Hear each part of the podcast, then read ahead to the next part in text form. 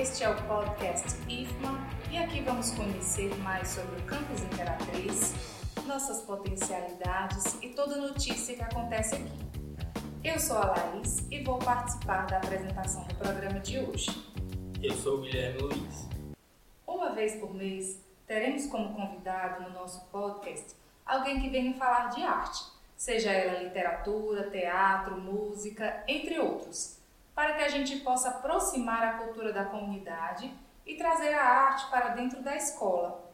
Não só de forma técnica, que muitas vezes é abordada em sala de aula, mas de forma que ela possa ser vivenciada. E por isso, a convidada de hoje é uma artista completa: atriz, escritora, cantora, produtora e também gestora cultural, Lília Diniz. Nascida no povoado Creoli do Bina, município de Tum, aqui no Maranhão, aos sete anos de idade, Lília veio com uma família para a cidade de Imperatriz. Foi alfabetizada artisticamente pela literatura de cordel, Há mais de 10 anos interpreta autores consagrados, como Patativa do Assaré, Cora Coralina e Louro Branco, além de canções de João do Vale, Maria da Inglaterra, Marinês, entre outros.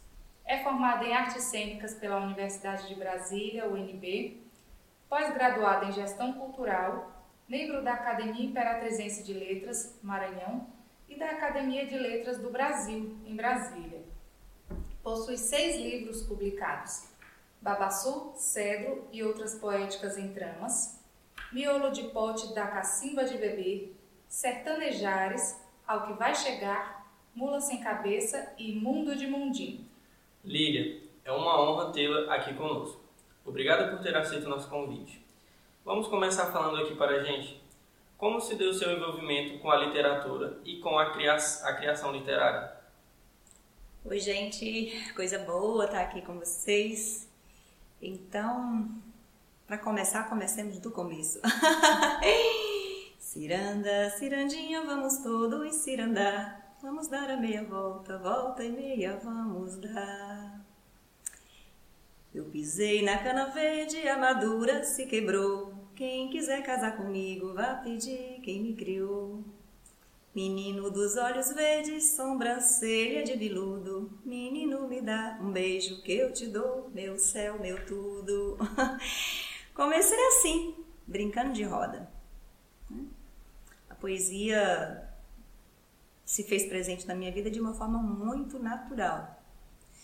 E foi ainda lá em Alto Alegre, no povoado onde nós moramos, até os meus sete anos de idade, município de Barra do Corda, porque do Criuli eu apenas nasci, minha mãe foi passear e eu resolvi nascer lá na cama da minha avó, só que os meus pais moravam em Alto Alegre, que é um povoado inclusive que nem existe mais porque terminou voltando a ser área indígena. Viemos para Imperatriz e lá nós não tínhamos energia elétrica. Então a nossa diversão era brincar noite de roda, passar anel, esconde-esconde, bom barquinho. E nesse processo a gente terminava estimulando muito a criatividade, né? a questão imaginativa.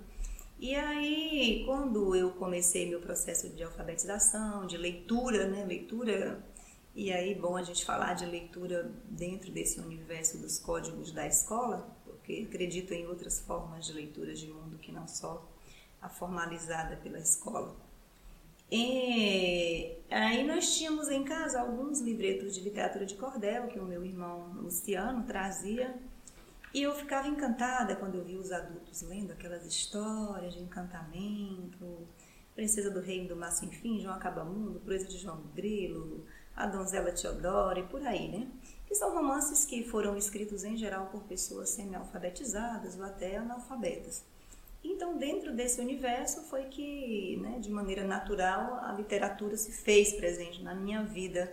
A poesia, o improviso, porque nas brincadeiras de roda a gente trabalhava muito com improviso. A gente tinha os versinhos decorados, mas a graça estava em, em inventar, nas invencionices que Manuel de Barros tanto fala, né?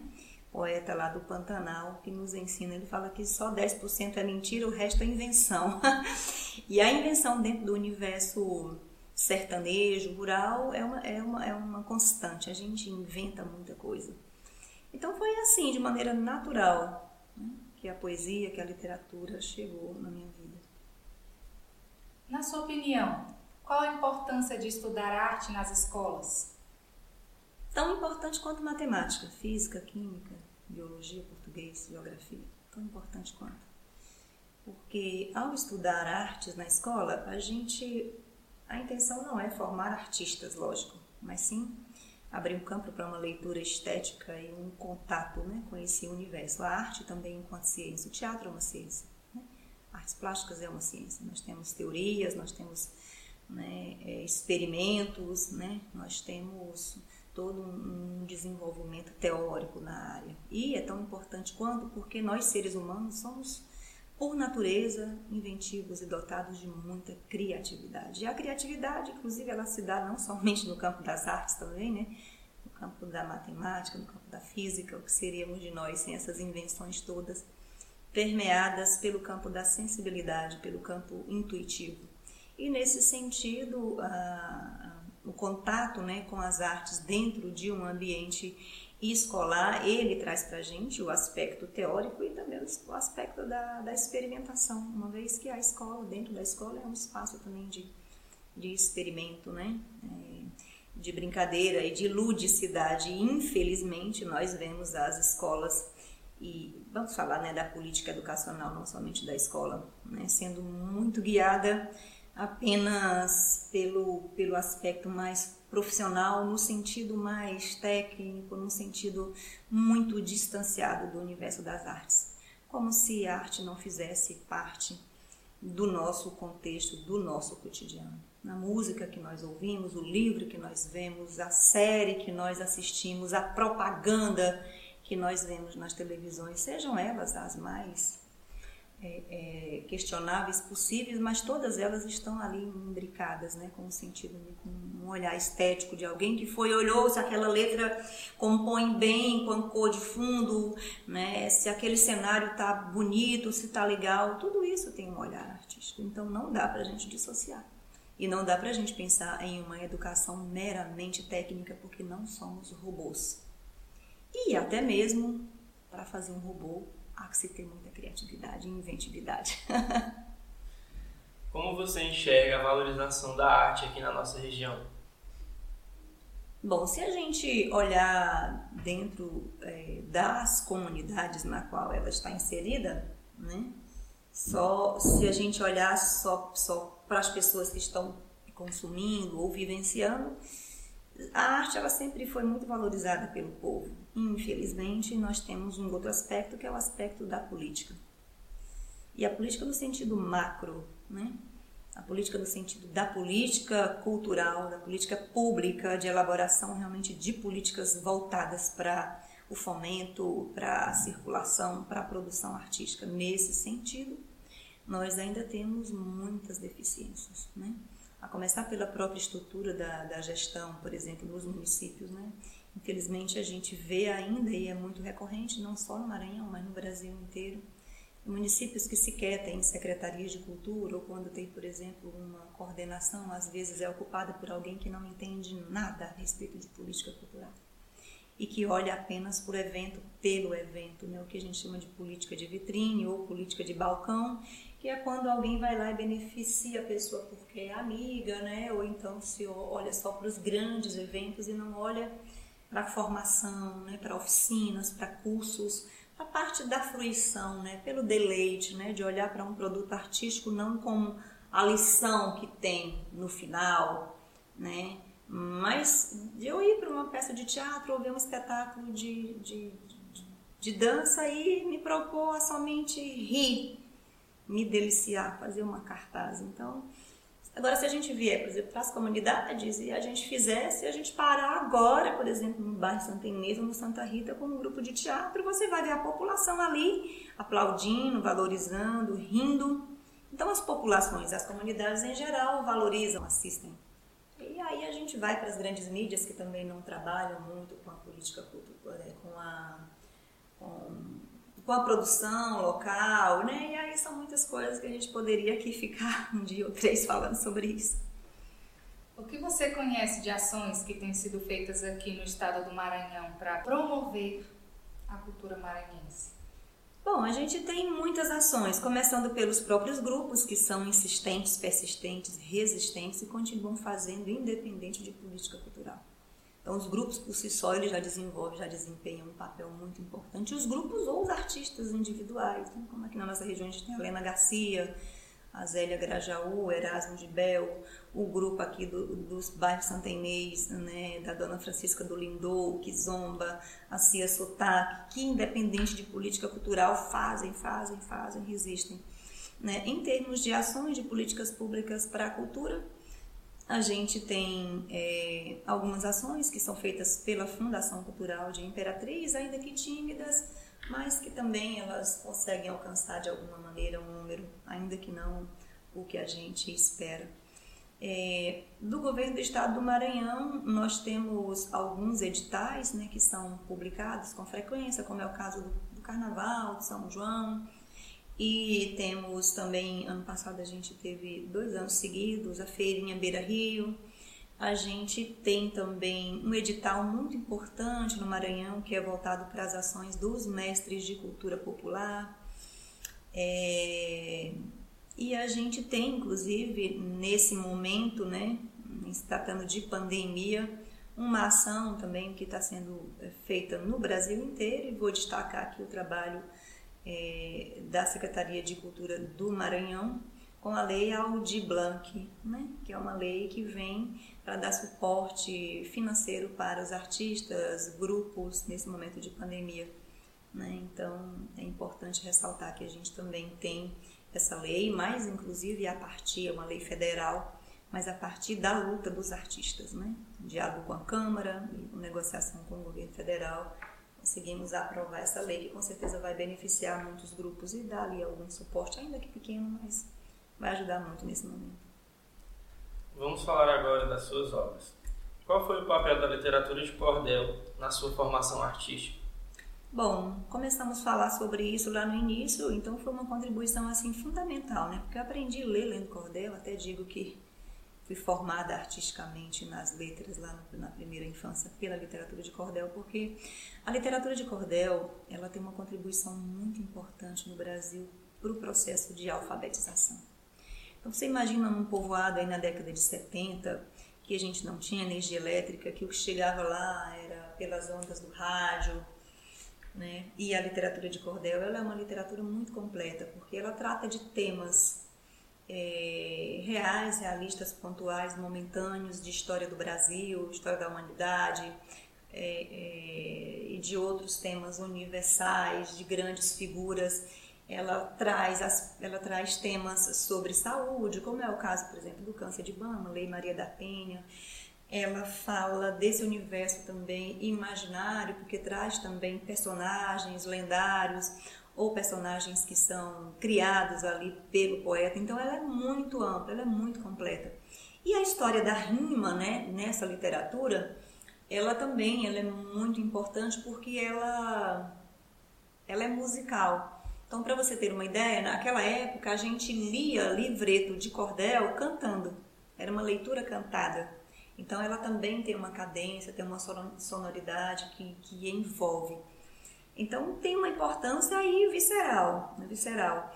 Quando eu comecei, inclusive, a escrever para o teatro, é, isso na década de comecinho de 90, no Rio Grande do Norte, é, e escrever profissionalmente, porque quando eu cheguei aqui no bairro Santa Rita, na década de 80, que eu participava da paróquia Santa Rita, né, dos grupos de jovens, eu também já escrevia das peças da igreja, geralmente eu fazia parte do grupo.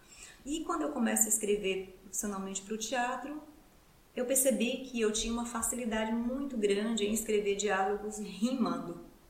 Então, isso demonstrando né, a força que tem esse conhecimento que chega na primeira infância.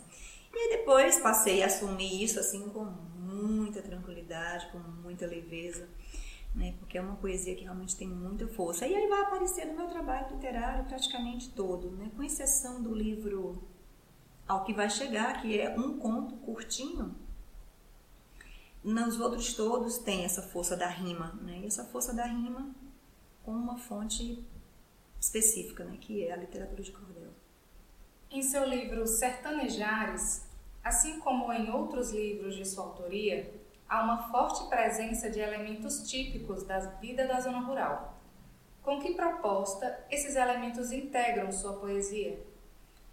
Bom, é, é o meu universo, né? O meu universo simbólico, é o universo no qual eu fui mergulhada, né? Os meus pais são trabalhadores rurais, minha mãe quebradeira de coco, meu pai agricultor, carpinteiro.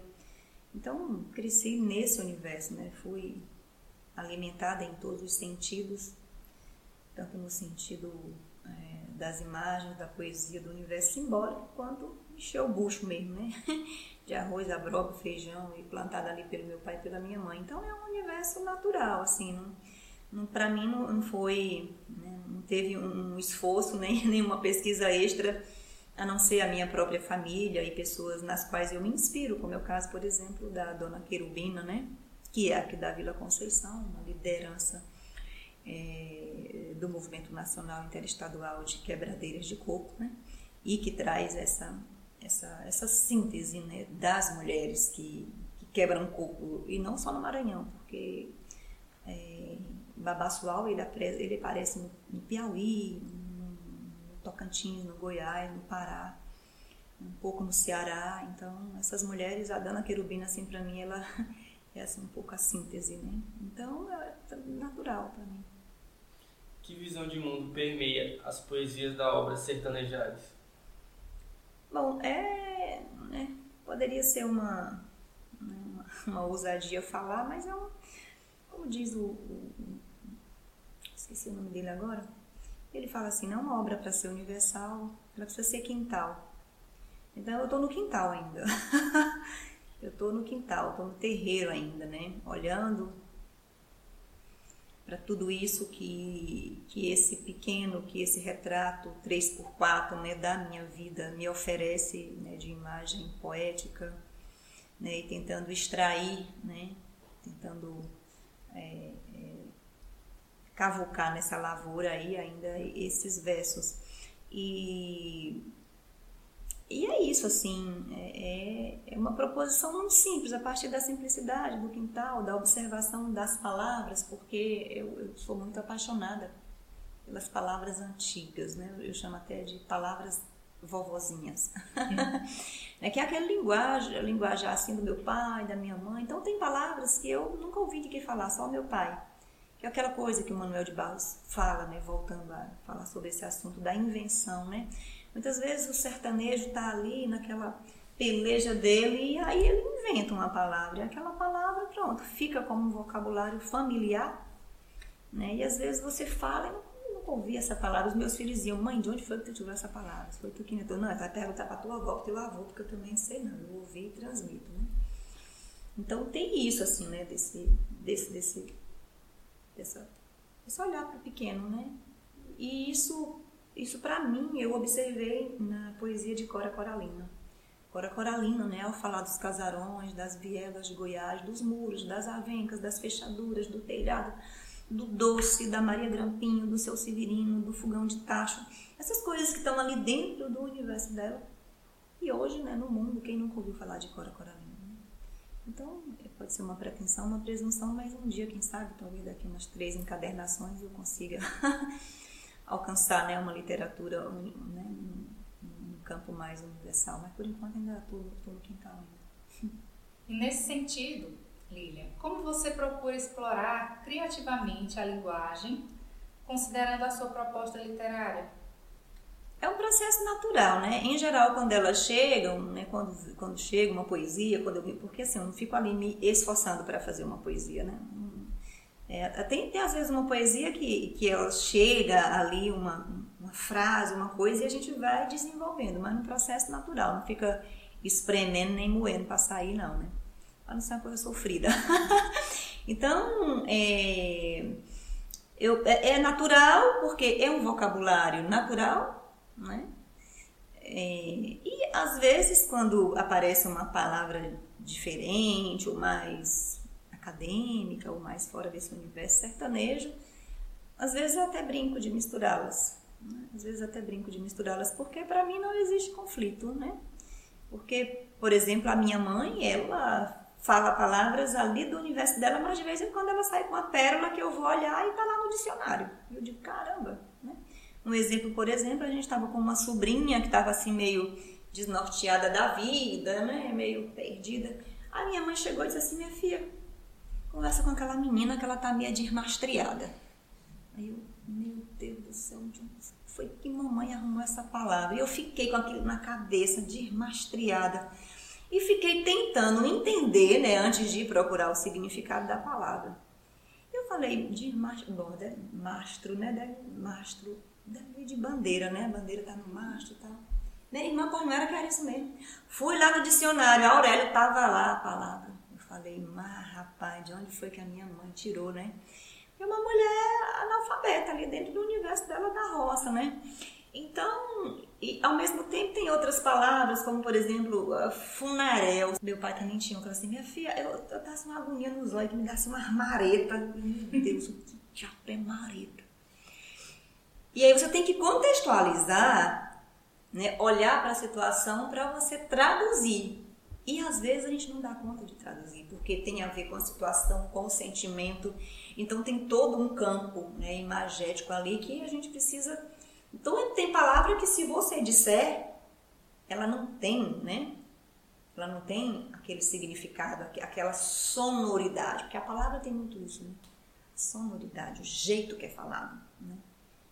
É a mesma coisa da gente tentar falar num, num sotaque mais, por exemplo, mineiro, goiano, próprio Rio Grande do Norte. Então cada povo né, tem a, aquela delícia, né, aquela coisa gostosa de falar que mais influencia sua poesia atualmente? Olha, é, acho que continua sendo as mesmas coisas, né? No fundo, no pano de fundo de estudo, é um, é um profundo amor, uma profunda gratidão, né? Pelo que meus pais, e nesse sentido, na representatividade de uma ancestralidade, porque aí antes dele tem as minhas avós, os meus avós, tem os indígenas, tem os pretos, tem né, toda. Então, um profundo amor e uma profunda gratidão né, por tudo que, que eu tenho recebido ao longo desses anos e também uma profunda gratidão bem por esse planeta, né? Uma coisa que tem me movido muito, assim, de olhar para esse planeta como uma grande mãe, né? Um planeta que ele é indomável, né? Apesar da gente achar que a gente tem ali uma fazenda, que a gente tem uma casa, a gente não tem nada, né? Tudo é do planeta. O planeta nos alimenta e ao mesmo tempo nos devora. É, quando a gente morre, é alimento, é adubo, né, para ele. Então, e é tudo assim, tudo tão abundante, tudo tão bonito, tudo tão de graça, né? Que infelizmente o nosso egoísmo faz com que a gente se sinta dono proprietário, né? Como já sócio proprietário, dono proprietário do planeta, e a gente vai fatiando e vai e com essa ganância a gente vai devastando, vai poluindo o rio, vai trabalhando com monocultura. Não que a monocultura ela pode ser ela pode ser é, dá para dá para você fazer um trabalho equilibrado, né?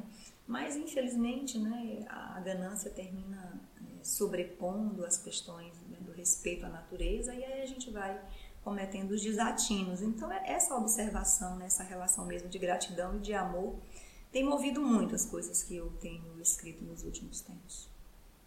Nas suas obras, você aborda questões indígenas, aborda o universo das quebradeiras de coco, a exploração do trabalho infantil, e esses são temas riquíssimos. Existe algum canal, site, rede social que a gente possa acessar e saber mais do seu trabalho? Bom, eu tenho uma fanpage né, no, no Facebook, tenho um perfil pessoal também, ambos com o meu nome, Lília Diniz. É, tem um canal também no YouTube, Lília Diniz Poeta. Lá tem alguns vídeos de alguns trabalhos que eu faço, tanto no campo autoral como também é, com a obra de Cora Coralina, lá tem muita coisa do, do, espetáculo que eu faço, chamado Cora Dentro de Mim, que é um espetáculo que vai fazer 20 anos que eu circulo com ele, pelo qual eu tenho assim, um zelo muito grande. Tem também um perfil no Instagram, e aí nas próximas semanas a gente também vai estar lançando um site, e no site, inclusive, com lojinha virtual para aquisição dos livros, né? Que se alguém quiser comprar, inclusive antes do site, é só fazer contato comigo né, pelas minhas redes sociais e a gente encaminha, né, não só para o Maranhão, mas para fora do Brasil também, outros estados. Agora chegou o momento que queremos ver seu trabalho em prática. Eu já assisti algumas de suas apresentações e esse momento também dá oportunidade a mais pessoas terem acesso ao seu trabalho. Você poderia recitar, cantar para a gente um pouco? Não sou filha de vaqueiro, nem filha de embolador, nem filha de repentista, de poeta cantador. Mas trago verso na língua pro matuto e pro doutor.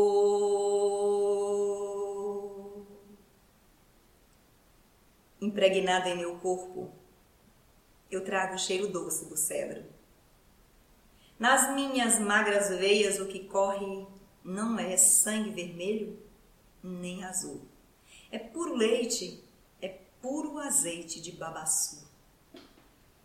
Minha pele foi tecida pelos bilros de minha avó Baíta. Meus olhos esbugalhados foi mãe da lua que alumiou. Com o triste canto da rolinha fogo pagou. O pulsar da minha vida tem um ritmo traçado pela dança da mão de pilão. Meu riso frouxo nasceu das cantigas de cordel. A luz das lamparinas, brincadeiras de roda, cair no poço e pulando corda. Forjada nas farinhadas, nos engenhos de rapadura e nas debulhas de feijão, mesmo saindo do mato, ele não permanece dentro de mim, grudado que nem mucuim. Sendo fia de roceiro, de quebradeira de corpo,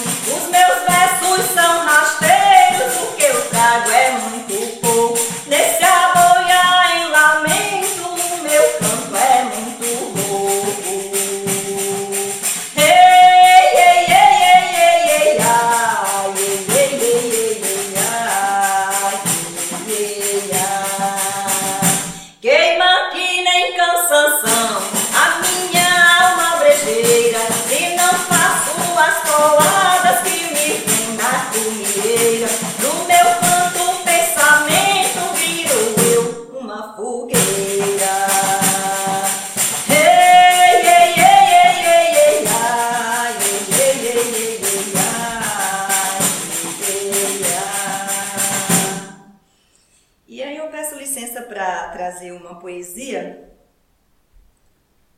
que é uma poesia que eu tenho escrito algumas coisas, né, agora em tempo de pandemia, e brincado muito, né, com essa, esse novo olhado que a gente tem para o agora, que a gente está vivendo, que é um novo tempo, né, um tempo que pede para a gente presença, né, e presença, antes de tudo, com a gente mesmo.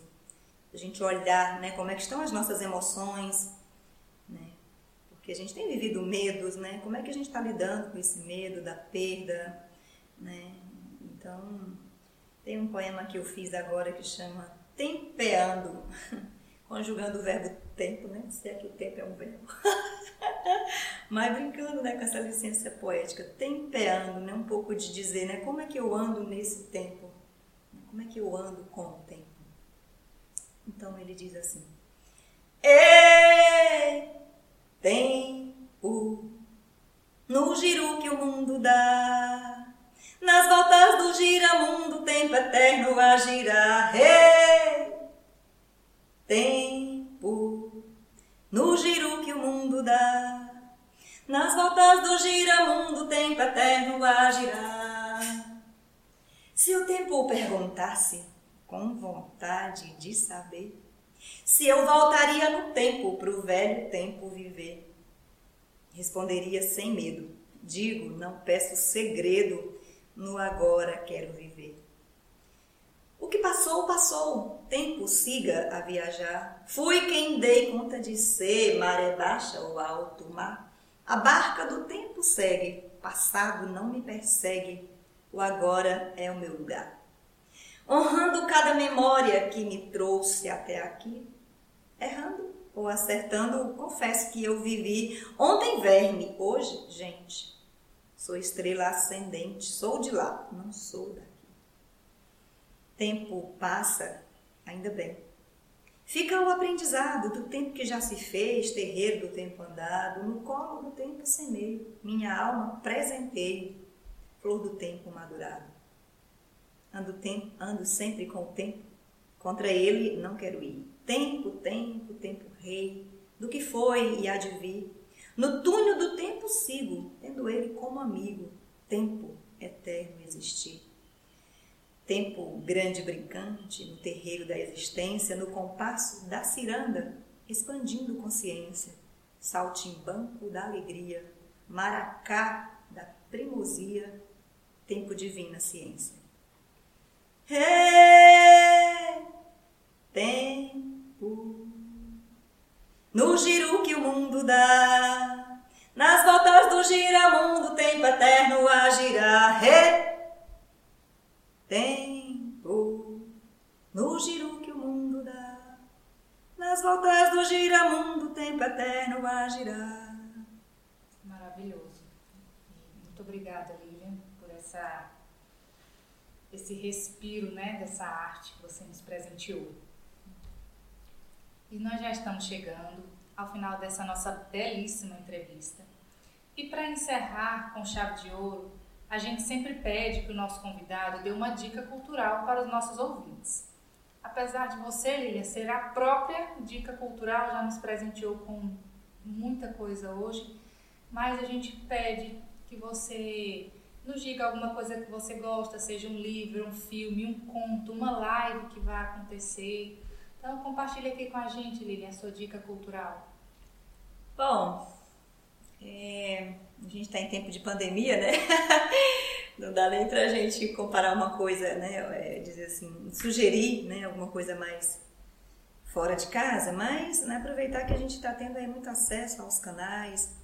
Vamos dar uma olhada no que está sendo né, produzido e oferecido na nossa região, né? Tem é, sites, por exemplo, da Secretaria de Cultura, das Casas de Cultura do Maranhão, dos museus do Maranhão, biblioteca virtual, né? Vamos aproveitar para a gente é, experienciar, navegar nas ondas da arte, da cultura. Tem muitos museus virtuais, né? Além dos nossos no Maranhão, né?